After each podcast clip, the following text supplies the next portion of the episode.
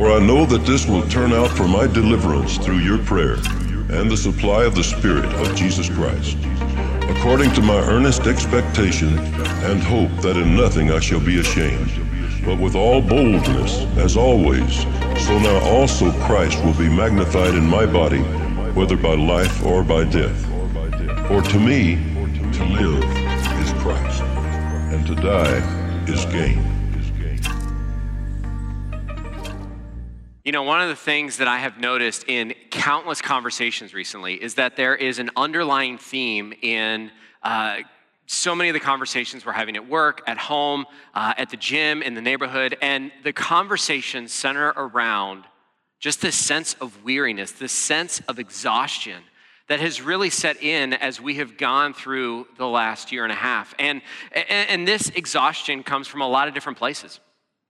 It comes from the constant pivoting uh, as a family when it comes to school. It comes from the constant pivoting um, at work. It comes from moving, uh, you know, uh, from one school to another or shifting different things. But there is just this sense of, I am just done. And one of the things that has stood out in conversations with parents is this feeling of just simply hanging on and trying to get through the week.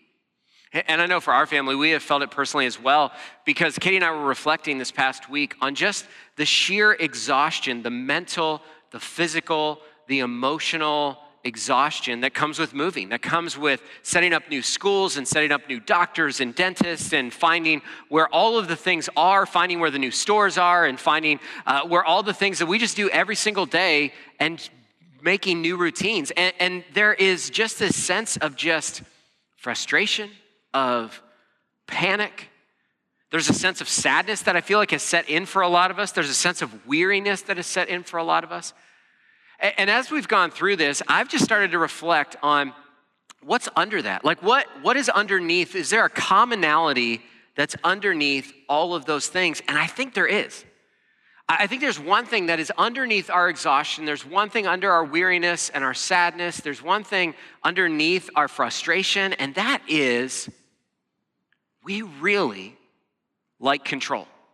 We really like to be able to decide things and to see things done the way we want to see things done. We really like to have control. And if we don't have control, we really like the sense that we have control. But here's one of the things that I think we see in Philippians that we're going to see today. And this is incredibly important, and this is where we're headed today. Is that our greatest growth happens in our discomfort. Our greatest growth happens in the places of difficulties, in the places that are hard. Our greatest growth happens in our discomfort. I mean, think about it like this any kind of goal or accomplishment that you've set out to do. I want you to think for a moment what is your greatest accomplishment that you've had in the last one or two years? It, could be getting out of debt. It could be graduating from, from school. It might be a school project or a, or a project at work. It, it may be losing a, a bunch of weight and getting in shape. But what is your greatest accomplishment? If you're watching with somebody, I want you to turn to them and tell them, this is my greatest accomplishment in the last couple of years. And, in, and you can leave it in the comments as well. But for a lot of us, when we think about our greatest accomplishments, we think about just the end. But whether it is a huge school project, whether it is renovating a house, whether it's uh, getting out of debt, Here's one of the things that all of those accomplishments have in common they were hard, they were difficult, there was joy at the end, but there's something else that happens in them. There was surrender. There was daily decisions to let go of something. There were daily decisions to make a different choice. There were daily decisions that instead of scrolling through social media, you would get done with that project for school or work. Instead of taking that second dessert, you would actually say no. There was surrender to enter into the discomfort so that you would find joy. Because here's what I want you here's what I want us to get today. And if you're taking notes, you can write this down. That our hope and joy are found in surrender. That our hope and joy are found in the places of surrender, in the places where we let go of control. That our greatest hope, our greatest joy are when we release control in our lives. And this is really the point of Philippians. If you've been tracking with us, you know that the book of Philippians was written by the Apostle Paul, and he wrote it in a jail cell in the first century. And he's writing in this place of loneliness, of isolation, of where no one is with him. And yet he writes about surrender. He writes about finding hope and joy in the midst of letting go of the dreams that he had, of the things that he thought his life would be, uh, of just not knowing what was going to happen tomorrow and whether or not he was even going to get out of prison. And he says, hope and joy are found in surrender. And this is what he says in verse 5 of chapter 2. This is a, passage that, if you have a church background, you have heard countless times. Um, and actually, we know through history, was actually a worship song, an early hymn for the early church. And this is what Paul says He says, Adopt the same attitude as that of Christ Jesus, who existing in the form of God did not consider equality with God as something to be exploited. Instead, he emptied himself by assuming the form of a servant, taking on the likeness of humanity. And when he had come as a man, he humbled himself by becoming obedient to the point of death, even death on a cross. And for this reason, God highly exalted him and gave him the name that is above every name, so that at the name of Jesus, every knee will bow in heaven and on earth and under the earth, and every tongue will confess that Jesus Christ is Lord to the glory of God the Father. See, what Paul does in these verses is he tells us what Jesus has done. He tells us that Jesus left heaven so that he could come and make us new, to make all things that we see new. And he comes and he humbles himself, that he's obedient to the point of death, that he surrenders to the will of God the Father. And he tells us in these verses, and I, and I think this is incredibly important because when, when we think of Jesus, we see somebody who has every right to hold on to control, has every right to say, I don't need to do that, I has every right to say, you know, I can stay in heaven, but instead humbles himself and comes to us and surrenders to the will of the Father so that we can be made new, so that you and I can be changed and have life. But what Paul's getting at that I think is an incredibly important question for us to consider, especially in this moment in our culture, and that's this Do you and I trust God enough to enter in to surrender? Do you and I trust God enough to release control of the things that we try to control? Do you and I trust God enough with our family, with our finances, with our career, uh, with our relationships to release control? Because what Paul tells us as he sits in this jail cell is that you and I can trust God, that you and I can surrender to God. And on the other side of surrender, we will find hope and joy. But how do we do that? How do we find hope and joy on the other side of surrender? Paul tells us in the very next verse.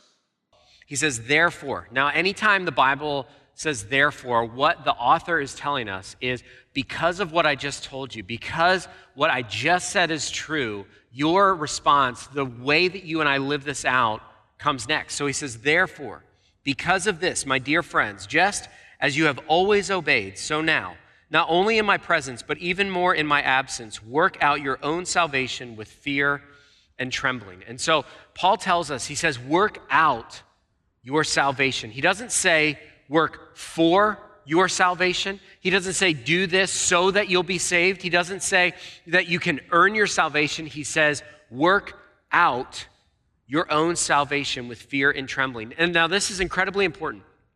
There is nothing, there is nothing that you and I can do to earn our salvation. There is nothing that you and I can do to earn God's love. There's nothing that you and I can do to even get more of God's love than He has already given to us in Jesus. And so when Paul says to work out our salvation, it's, it's this idea, as, as historians tell us, that Paul is using the words that miners would use. Now, I want you to think of miners. They dig into the earth, they go into the earth, down into the cavernous places of the earth, the deep darkness of the earth to find gold, to find the jewels. And so Paul is saying, work out, dig into the places, those things, those stories, those regrets, that shame, that guilt that you don't tell anybody about that are completely hidden in your life that sometimes you and I even try to keep hidden from God. He said it is in that place that we work out our salvation with fear and trembling. And that word fear throughout scripture, when the word fear is used, it's not this like being afraid or like in a scary movie, but it's fear, this reverence, this worship towards God, this trembling in the presence of an almighty God, this reverence. But yet it is a reverence through what Jesus has done. Remember, verses 5 through 11 came first. Jesus is this person, this person who came to you, who came to us. Now, here's what's important as we think about this mining. I want you to think you and I keep things hidden. We try to even keep God from things. And what if our greatest opportunity for growth, what if our greatest opportunity for growth in Christ is in the places of our deepest wounds, in the places of the things we try to keep hidden, in the places that we try to keep off limits to those around us, in the places that we even pretend aren't true? What if those are the places? What if that discomfort is the place that God wants to meet you, wants to work in you, and then wants to work through you?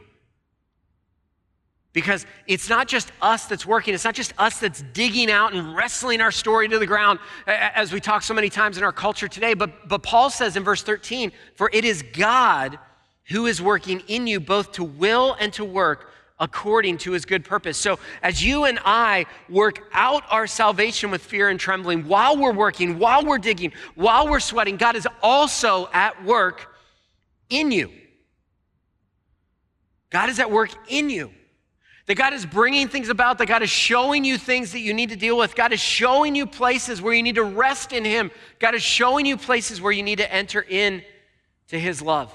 See, this is similar to what Paul said a couple weeks ago in, in chapter 1, where it says, I am sure of this, that he who started a good work in you will carry it on to completion until the day of Christ Jesus. And so, what Paul is saying, as we work out our salvation with fear and trembling, what we're doing is we're meeting God who's already worked up to the place of our salvation, who's already worked in our lives, in our rescue, in our redemption, that we're meeting God, that God is at work in us and through us and around us. And so it's not just us, but God will complete it. Because too many times we get into this place where we think, you know, how long do I have to work on this? Will this ever end? Will I ever get to this place where we're finally past this? Will I ever get to this place where I can finally stop this, where I don't do this anymore? And Paul says, God will carry it on to completion. God will complete the work that He started in you, that He's given you the power to complete, that He's working in you. See, this is the place of surrender. Do you and I surrender to the work that God is doing? Do you and I enter into the deep, dark places of our stories and lives and surrender to God there? Because remember, hope and joy are found in surrender. But what happens when we surrender? I mean, when you and I, on a daily basis, when we surrender in relationships, what happens? Look at what Paul says in verse 14. He says, Do everything without grumbling and arguing. Now, I want to do a little evaluation. And maybe, depending on who you're watching with, if you're watching with someone right now, maybe you don't want to look at them for this, but just between you and I, has there been any grumbling or arguing in your life this past week? Any at all? at home, maybe at work, online, maybe about people at home, maybe about people at work, or about people at school. And I get it. You're saying, you know, Josh, you just don't understand. They totally deserved it. I mean, they were just flat out wrong. I mean, the things that they were saying about this at work, the things that they were saying about conspiracy theories, like they were just flat out wrong. And, and if you're a parent and, and if you're a student, you're thinking, how am I supposed to go through my life with, with, my parents? How am I supposed to go through life with my kids? And not are you? How am I supposed to do that? How am I supposed to not grumble about my spouse? But when we understand, when we understand what Paul has said in verses 5 through 11 of how Jesus has rescued us, of what Jesus has rescued us from, when we surrender to the work that God is doing, here's what we start to see.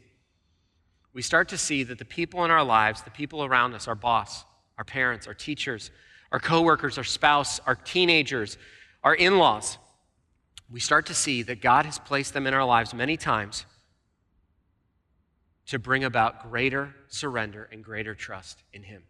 What if the person you grumble about the most, the person that you argue with the most, the person that you argue about the most to your friends, what if that is the person that God has placed in your life, the discomfort that God has placed in your life to bring about hope and joy? Because hope and joy are found in surrender. Be my wonder, is there like a payoff to that? I mean, if I don't, if I don't grumble and argue, if I, if I surrender that, I mean, like, what's the point of that? And Paul tells us, look at verse 15. He says, so that you may be blameless and pure. Children of God who are faultless in a crooked and perverted generation, among whom you shine like stars in the world.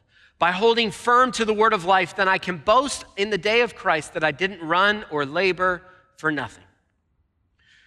So that you and I Paul tells us the change that Jesus brings about, the surrender that we enter into on the other side of that, so that we may be blameless and pure. And you might wonder, okay, but is that really worth it? I mean, being blameless and pure, is that really worth surrender? Is that really worth not arguing, not grumbling? Is that really worth having humility in life? Is that really worth it? But do you know what? When we're not blameless and pure, do you know what we experience? We experience guilt. We experience shame, regret, sadness, pain, exhaustion. We experience aimlessness. See, in the moment, uh, living a life and making decisions that aren't blameless and pure are, are, are fun. I mean, it, like sin is fun.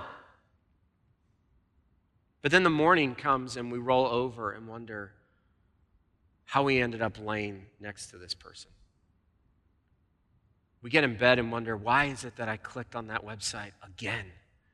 We come home and we get our credit card statement and think, why can I not stop buying things I can't afford?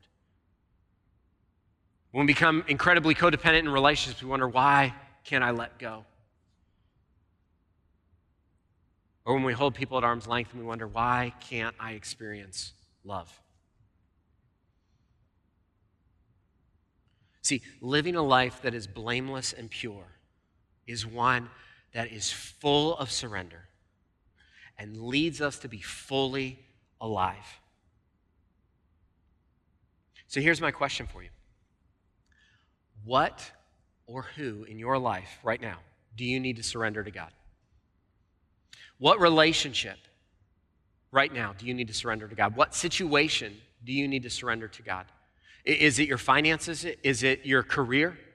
Is it something at work that you're just trying to control right now? Maybe it's your kids. Maybe if you're a student, it's your parents. It's friends at school, your grades. What's the situation that keeps you up at night? What's the addiction that you just keep coming back to that you don't feel like you're able to move forward from? What do you need to surrender to God? Who do you need to surrender to God? Because on the other side of surrender, as we've been saying all morning, hope and joy are found in surrender. And if you're at that place where you say, Josh, I want to surrender, I want to give that over to God, I want to live a life that is blameless and pure, I, want to enter into that, eh, that, that growth that God has for me. Here's what I want to invite you to do I want to invite you to check the box on the Digital Connect card marked surrender. You can find it in the comments section, or if you go to our website, it's up in the top right hand corner um, on our online campus. And I want you to check the, check the box surrender because what we're going to send to you are ways to enter into that surrender to find hope and joy. Because here's what's true about all of us, I think.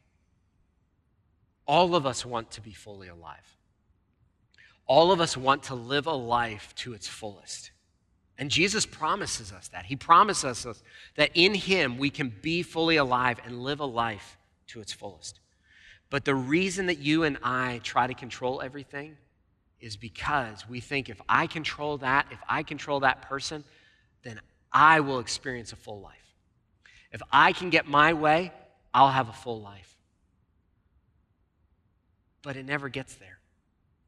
Instead, we find a full life, we find hope and joy in surrender. And so, as we close today, as we uh, just get ready to take communion as a church, here's how I want us to prepare our hearts for it. See, communion's an opportunity, it's a reminder for you and I, as followers of Jesus, of what God has done. It's a reminder of, how God has come to us, how God has come to rescue us, how God has come to forgive us and extend his grace and love to us. And it's a reminder that we can trust God, that we can let go of the things that we're trying to control right now and to surrender those to God so that we can find hope and joy in surrender. So here's what I want to ask you again.